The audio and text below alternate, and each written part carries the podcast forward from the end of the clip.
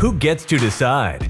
A liberty based podcast that brings a little piece of sanity to a confused society drowning in a culture of craziness. And here is your host, Seth Martin. Well, all right. Hello, hello, hello, everybody, and welcome to another episode of Who Gets to Decide. This is Seth Martin, your host. Thank you for joining me today. Glad you are here. Happy you're listening.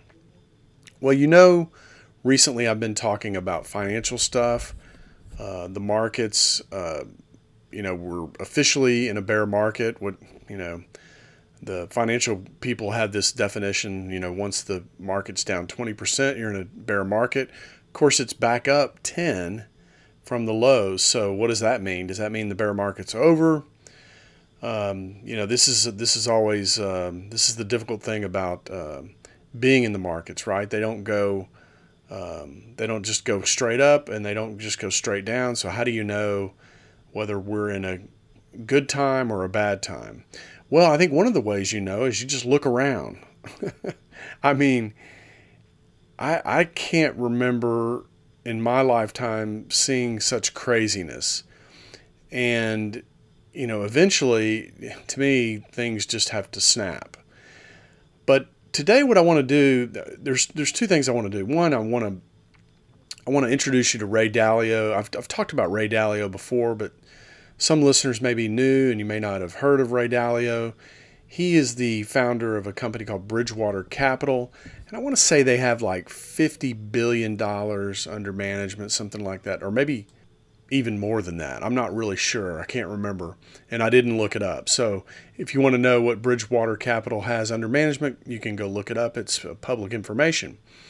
But Ray Dalio, for the last at least five or six years, has been writing a lot of books, uh, studying a lot of history, and warning people uh, about kind of the debt super cycle and so he talks a lot about, you know, you have you have these small cycles, and then over time they in you know they kind of aggregate and make this one gigantic big cycle.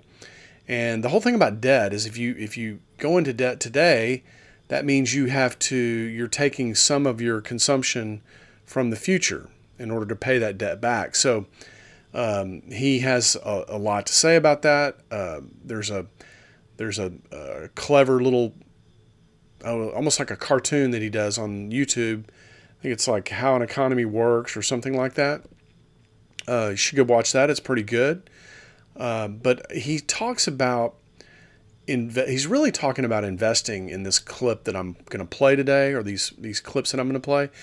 But he's he's specifically talking about a transition from the United States being a global uh, leader in the world a global trade leader, a global financial leader, a global uh, military power leader, just a leader all the way around, and how that's likely to chi- uh, transition to China. And so, in some ways, I agree with that. Um, and in other ways, I think China is going to struggle uh, in a way that we did not. Uh, so I want to talk about that. But um, I think it's a good. Uh, it's it's just him talking, so I'm just gonna have to cut clips here and there. Uh, but he's uh, he's he's it's broken up into segments, and I'll chop it up there, and I'll, I'll we'll talk about the areas that I think are really important that he brings up. So without further ado, let's go ahead and start Ray Dalio. The other thing I want to do is I want to mention just a quick a quick uh, 13F filing by a guy named Mike Burry which is, I think, a, a, an important signal, and I'll explain why later in the show. The Chinese capital markets is very risky. You could see reverberate through the economy with this shock. Do you believe China and the United States are going to end up in a war? There's a significant risk of it we are in a trade war, we are in a technology war, we are in a geopolitical influence war, and we are to some extent a capital and economic war. We are there. And we are dealing with military issues, particularly as they pertain to Taiwan. We're close. If we go to a military war, it'll almost certainly be the Taiwan issue. So that could be called containment. I think we want to contain China.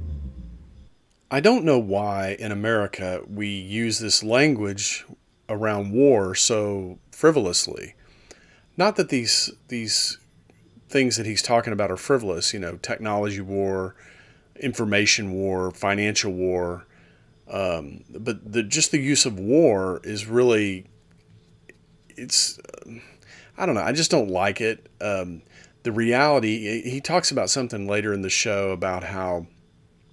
Uh, and I don't think I I don't think I clipped this out, but he talks about how under Woodrow Wilson, um, he felt like the the the relationship between governments should be very similar as the relationship exists in the United States between individuals. In other words, we should just get along. We should trade with one another and get along and and so on and so forth. Now it's interesting that ultimately he didn't he didn't really believe that, I guess, because he got us into World War One, and uh, but apparently that's one of the reasons he created the League of Nations and so on and so forth. But I think the the bigger thing here is is this this posture of war with China. And you know, it just doesn't have to be that way. And I say that because what, what you really have in the United States is you have uh, the government of the United States and some financial and, and very uh, powerful people are clinging, are trying to cling to power. In other words, they're, they're not okay with just freely trading with China or being friendly with China because they feel threatened by China. And this is, I think, fundamentally, this is uh, this exists because uh, we have a we don't have a a culture of freedom, at least not at the government level. We have a culture of control and information and dominance, and we we see uh, uh, United States interest in all kinds of nooks and crannies around the world. Um, you'll hear Ray Dalio here talk in a little while about how a country is mostly focused on its internal problems. That's typical, uh, and that's uh, that's also true of the United States. But we also focus a lot on countries and stuff that's happening outside our borders, and this is part of that dominance issue. And I think that's where this culture of war, this language of war, really comes from. Their concerns are mostly the domestic concerns. How do they deal with the demographics issue? How do they deal with um, their domestic. own domestic issues? You know, when you run a country, the major issues are the internal issues. How do you make sure you deal with corruption? How do you deal with all the issues that they face? Poverty in the east, in the western part of China, environmental issues, the property bubble that's bursting, the COVID issue. Let's remember that this is a socialist capitalist economy. Everything is not a free market society. Some people in this country relish the idea that China is a communist capitalist type of arrangement. In fact, they think that's one of the reasons China has had so much success is they think, "Oh, well we can if we need a dam, we can just forcibly move all these people out of this 5,000 acres or whatever and and flood this entire valley and you know, it's easy, right? Because you could just point a gun at somebody and tell them to hit the road. But this this also has its it's fraught with uh, with landmines, with with problems because what we know about centrally planned economies is that they they they have a lot of they make a lot of mistakes. They don't deploy capital uh, quite as efficiently as we do here in the West, and a lot of it has to do with uh, politics and things like that. Uh, but you know, pol- capital is not efficiently allocated via the political system. It's officially allocated through capital markets. And China's capital markets are somewhat closed. Uh, they're much more open today than they used to be, but you'll hear Ray Dalio talk about how open they are here in a minute. And so, what I the whole point of having this episode is to let you know that serious things can go wrong in China, and those serious things can bleed over here into the United States and cause a huge problem. Now, is that is that going to happen? I have no idea, but the risk, the risks are growing. Um, I think he talks a little bit about their uh, property market over there. They have entire cities uh, that were built, and there's nobody living in them. They have huge fraud happening with um, homes that people are buying. They're paying up front uh, and then the contractors are walking off with the money, and the banks are having all kinds of problems. Anyway, these these problems can reverberate and land here in the United States and harm your investments. So that's the whole point of this episode today. I've seen China's per capita incomes increase by 25 times, life expectancy increase by an average of 10 years, and the average number of years of education increase by about 80%. I saw capitalism develop and flourish, and the capital markets develop and open up. I saw how the Chinese stock and bond markets became the second largest in the world. I saw up close how these things happen. I also saw how China became much more welcoming to foreign investors. For example, while in 2015 only 1% of the markets in China were accessible to foreign investors, now over 60% are available to them. Ray Dalio is talking here about how fast China grew and their standard of living, you know, changed. I mean, we're talking about a very rapid growth, okay? Really, in about 50 years, China grew as much or more than the United States did between, let's say, 17, uh, 1875 and the year 2000. You know, a third of the time, and they grew as much or more. And a lot of this, you know, when you're starting from subsistence level, which is what they were starting from in China, and then you and then you have communism basically. Um, you can build a lot of infrastructure. I mean, and they're very productive, hardworking people. There were massive, massive numbers of people that moved off of farms and into cities. I mean, they're just just tremendous amount of change has happened in China over the last 50 years. But this doesn't mean that China's not going to have some problems. they they've got all kinds of problems. They got entire cities full of high-rise apartment buildings that nobody lives in. They got scandals with companies building uh, home homes of various types uh, where they paid the, the clients paid up front for the homes and then the builder started the homes but then ran off with the money and this is starting to bleed into the banking system. They have massive, massive problems in China. And some of this is probably going to spill over into the United States. So this is kind of kind of a warning about the risks upcoming. They are the power of the reserve currency and the power of the financial markets and the financial sector. These powers traditionally lag other powers, but inevitably catch up. In studying history, I saw that all leading trading empires over the last 500 years had the world's reserve currency and the world's financial centers. During the 1600s and the 1700s, the Dutch guilder became the world's reserve currency, and Amsterdam became the world's financial center after what we now call Holland became the world's largest trading country. This kind of reminds me of the argument about consumption is you know 80% of the economy or whatever as if you could just consume and never produce anything the the key to what ray dalio is talking about here is production when people become very productive and make a lot of things that the rest of the world wants and then trades you know the excess of that to other countries around the world you become wealthy and your currency becomes demanded by other countries so there's a little bit of oversimplification here by Ray Dalio. I mean, you don't you don't just go create the world, you know, a reserve currency, and then uh, dominate trade and and then dominate the financial markets. That, that's not how you become productive first. You, you sell, you make things that other or you grow things that other people want around the world, and you know then the financial markets and your reserve currency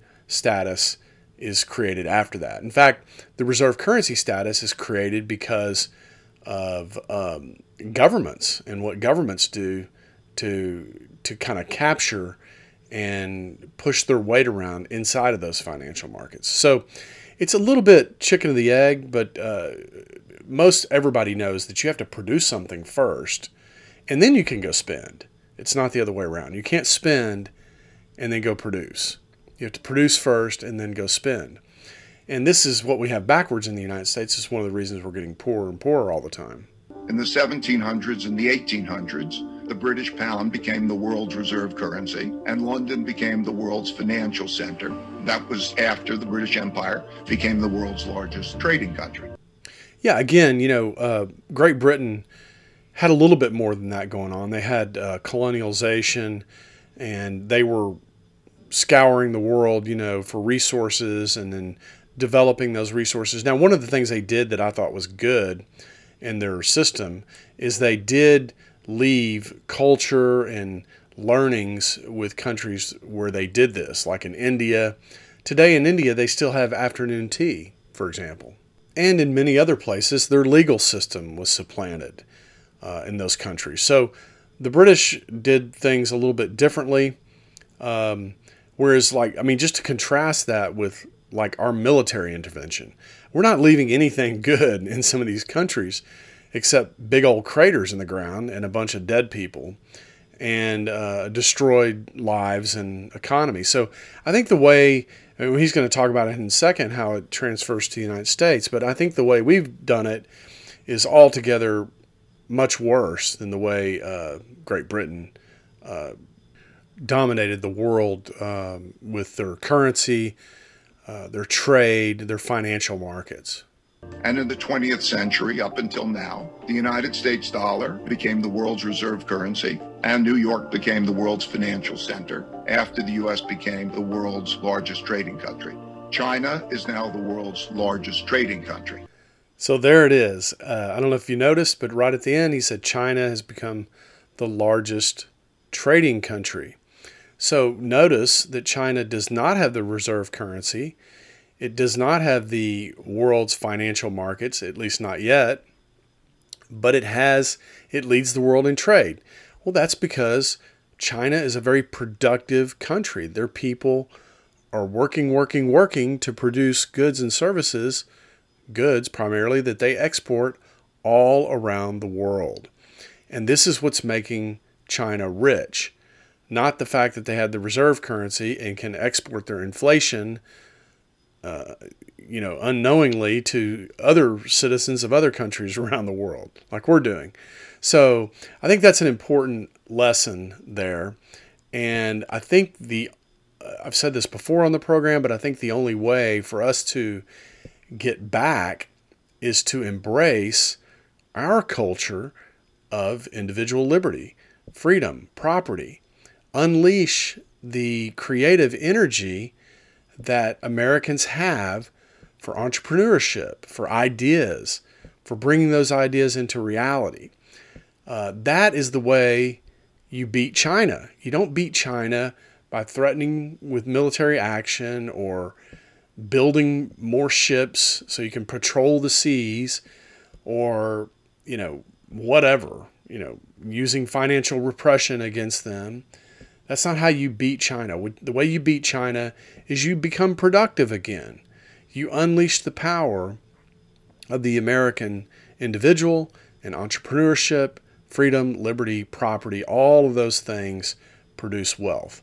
I believe China is now evolving into that role even though China's shares of world trade and world GDP are comparable to the United States' share, the renminbi is less than 2% of global reserves, world trade invoicing, and cross border lending. In contrast, the US dollar accounts for over 50% of global reserves and trade invoicing and is around 60% of cross border lending. I expect that to change as China moves to internationalize the renminbi and open up its capital account. I expect it to change as well, but I don't think uh, investors in a large way are going to flock to China to trust their capital.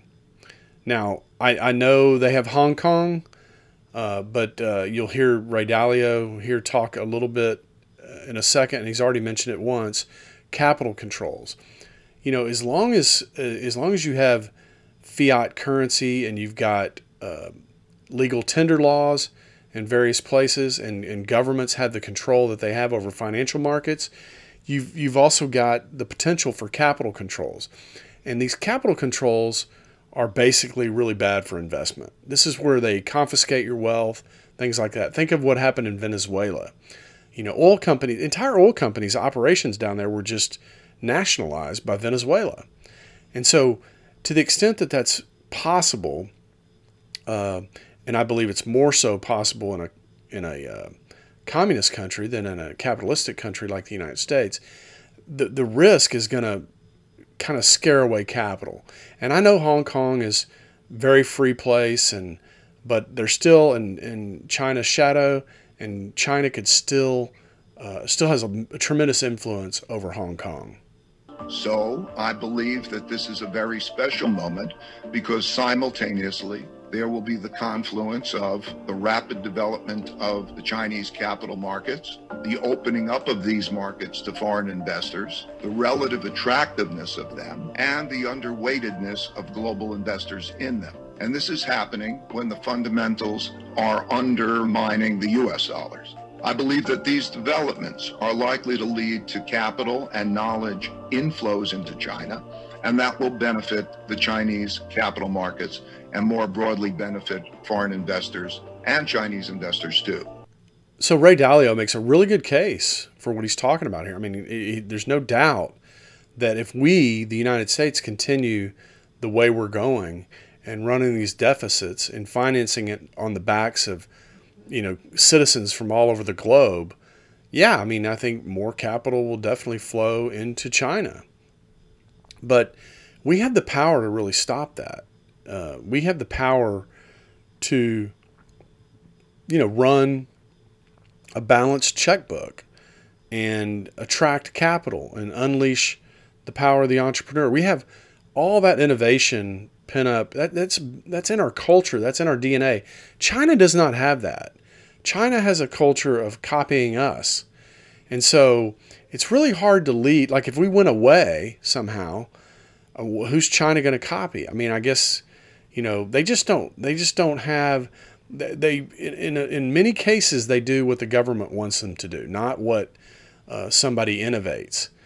And this is just a fundamental difference between the two countries.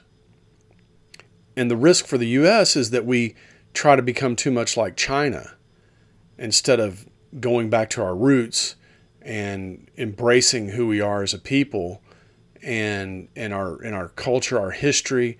I mean, look at all the the the wonderful. I mean, the the, the world was just changed by the United States. I mean, in some ways bad, but in in other way, in many many ways good. All the all the products and things that were developed here, all the agricultural advances. I mean, you just don't even realize that, like in 19 20 or something like that. We were 80% agrarian society.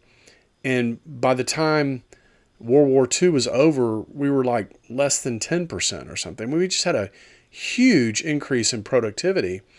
And, you know, this this is where we need to get back to, but it doesn't come from moving money around or from printing currency and and you know forcing other countries to hold that currency in reserve.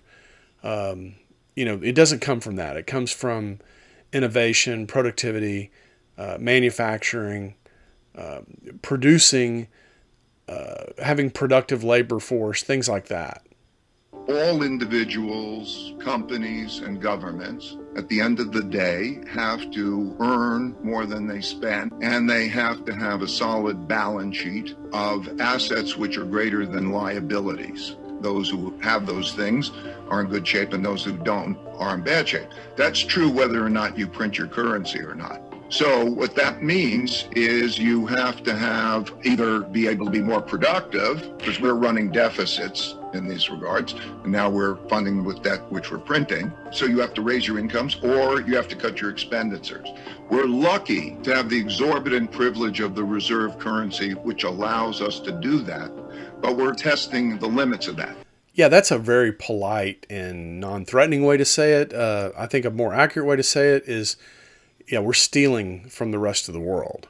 We're stealing their productivity, and not forcing them really, but um, gently persuading them to hold our currency in reserve status so that they can trade in dollars. And that is uh, that is a risky and precarious thing for these countries that around the world. They are dangerously tied to the U.S. dollar, and we are trashing the dollar every day that goes by, every month that goes by, every quarter that goes by. It, it gets worse and worse. And I think we're at a, a place where you're going to start seeing the dollar go down. It's been going up for a while, but you're going to see it start going down. And um, just watch interest rates and watch the value of the dollar. Those are going to be the key metrics. Any country, including the United States, can establish capital controls. And there's a risk that countries take. But the degree of capital controls, um, as an investor who brings international money in and out of there because of the links that they've created in Hong Kong for Hong Kong markets and so on, I can do that. So it's not an impediment. As a professional investor who's doing this, I can guarantee you it's not an impediment. And so in making those choices, now I recognize that at any time that could be closed and you might have issues and so on so here's where he's talking about capital controls, and he's telling you right now he can move money in and out of Hong Kong, not a problem. But he's saying, look, that could change, and that creates risk, uh, or there's a risk there. It doesn't create a risk; the risk is there, and so you know this is uh, this is this is kind of where the nature of communism could come into play. Now, look, the Chinese are very smart; they know that that would harm them but at the same time, if they became threatened in a way that they, you know, they just felt like they had to do that, I mean, they can just do that. There is no private property. There's nobody. There's no rule of law stopping them from doing that. There's there's literally nothing. It's just somebody wakes up one day and says, "Shut it down. We're not we're not we're not letting investors take their money out of the country." Oh, and by the way, they're doing that right now with their citizens. Many of their citizens have money in these banks that were defrauded by these construction companies, these development companies, and they're not allowing them to get their money out of the banks. Uh, there's massive protests going on right now. In fact, they had tanks rolling down their streets to try to keep the order because people were getting upset, uh, you know, as you might expect, because they couldn't get their money out of the bank. There are five types of conflicts that exist with the rising power challenging an existing power. They are, and we call them wars. There's a trade war, there's a technology war, there is a geopolitical war, there is a capital war, and then there is a military, let's call it competition, that conceivably be into a military war. They're all connected, and because of the threats of those, we are having decoupleization taking place, which means the building of sort of self sufficiency. So that is going to be with us for a long time, and how those conflicts are handled will matter a lot. So here we have that language of war again, which I don't really like. But if you just think about if, if a country is is busy making stuff, okay, and and and you have an excess of it. So you have enough to trade away to somebody else that wants to buy it. Why is all this other stuff important? You know and, oh and, and if you had a, a hard currency like a gold okay? Why is all this other stuff important? Geopolitical whatever war and technology war. I mean your technology is going to come from from that that manufacturing base or that uh, innovation base, right? Or, or, you know, or am I to believe that if we had a massively productive economy and we had open trade with countries around the world, that we would have to be concerned somehow of somebody invading us or somebody not liking us or somebody dropping a bomb on us? I see. I just don't believe that. I just don't believe that. I think if you if you were uh, focused on if you were the example, okay, the, the quote unquote shining city on a hill that Ronald Reagan used to talk about, and what he was talking about is not a not an example like a financial power example, but an example of a place where people are free and people can produce and people own property and and and you know that that those are the most productive people in the world. One of the reasons we're not productive is because we we became too focused on funny money and moving money around. And there's nothing productive about moving money around. In fact, all that money chases productive activity. That's all it does. Well, there's nothing stopping the United States from being that productive activity. So this is kind of where I take issue a little bit with Ray Dalio. Now look, he's really, really smart and he's dealing kind of with what is.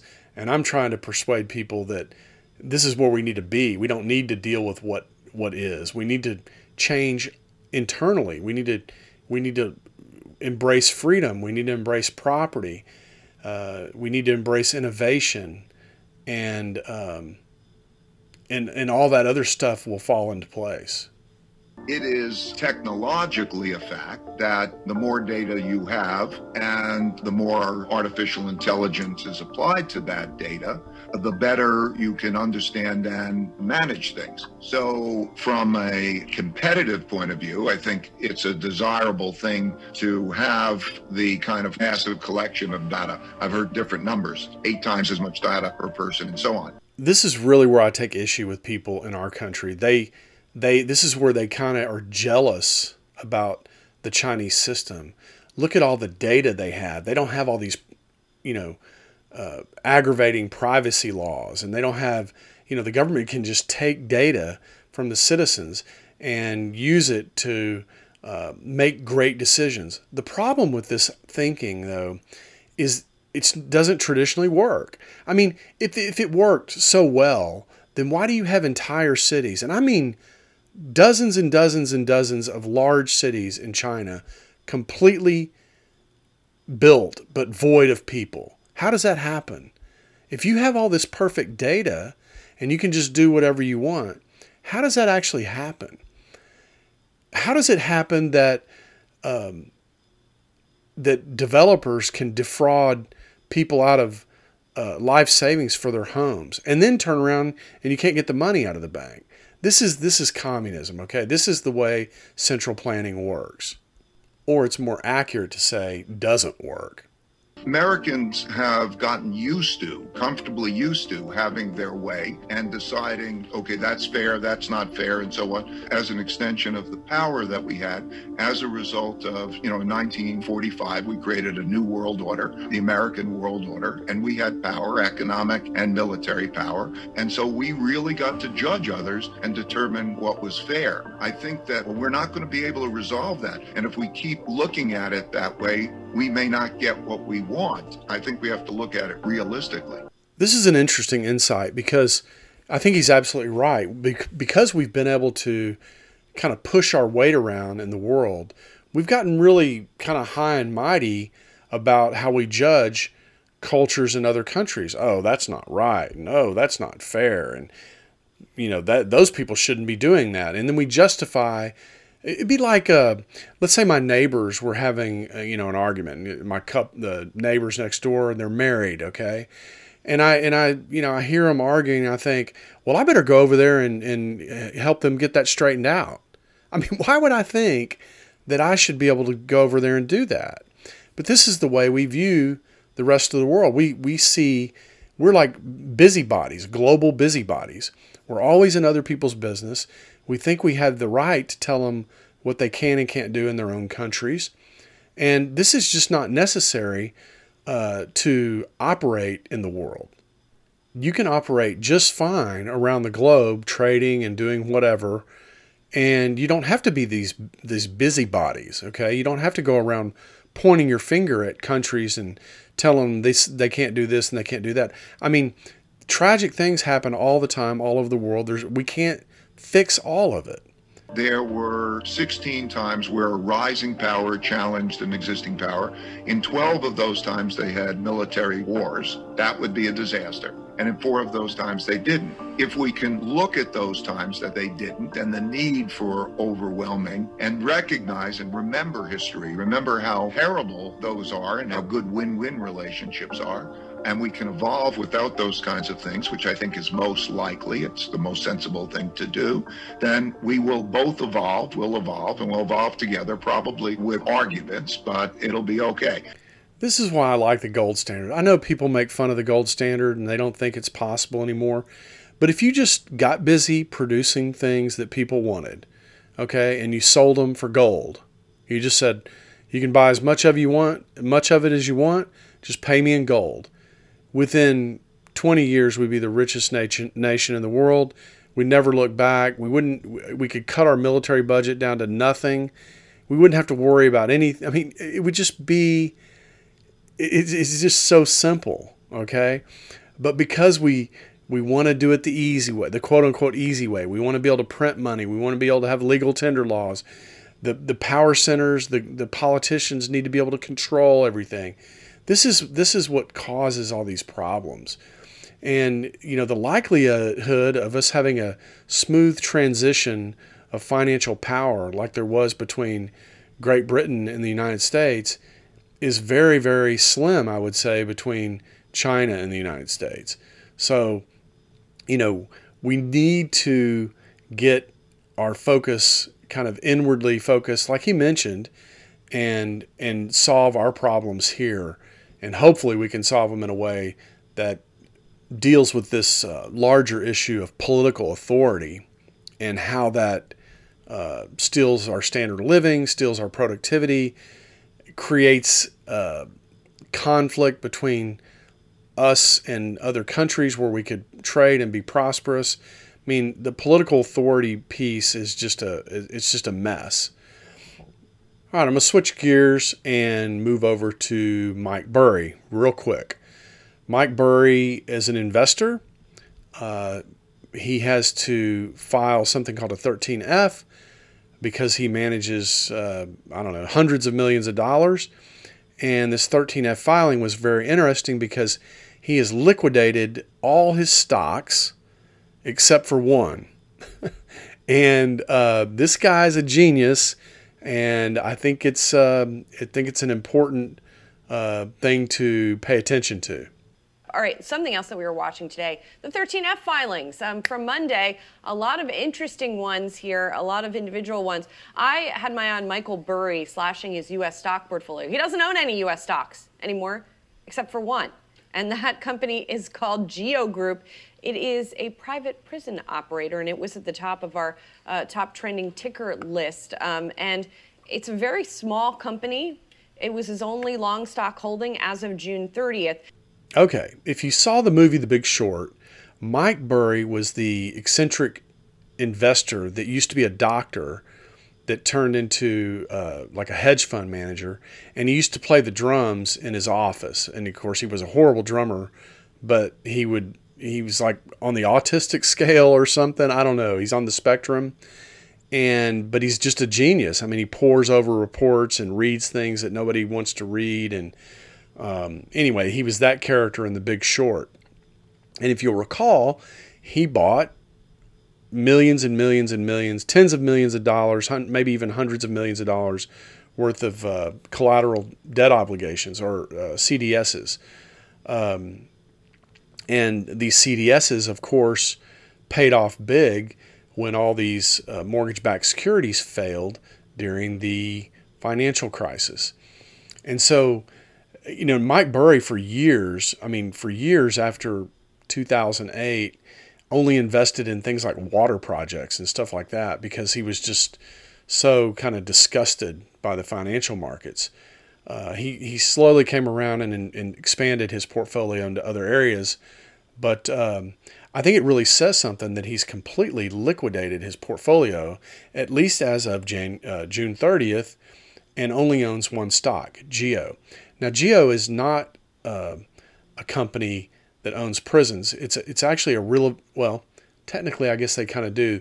They're a real estate investment trust, and they only invest in prisons, in in psychiatric wards and things like that.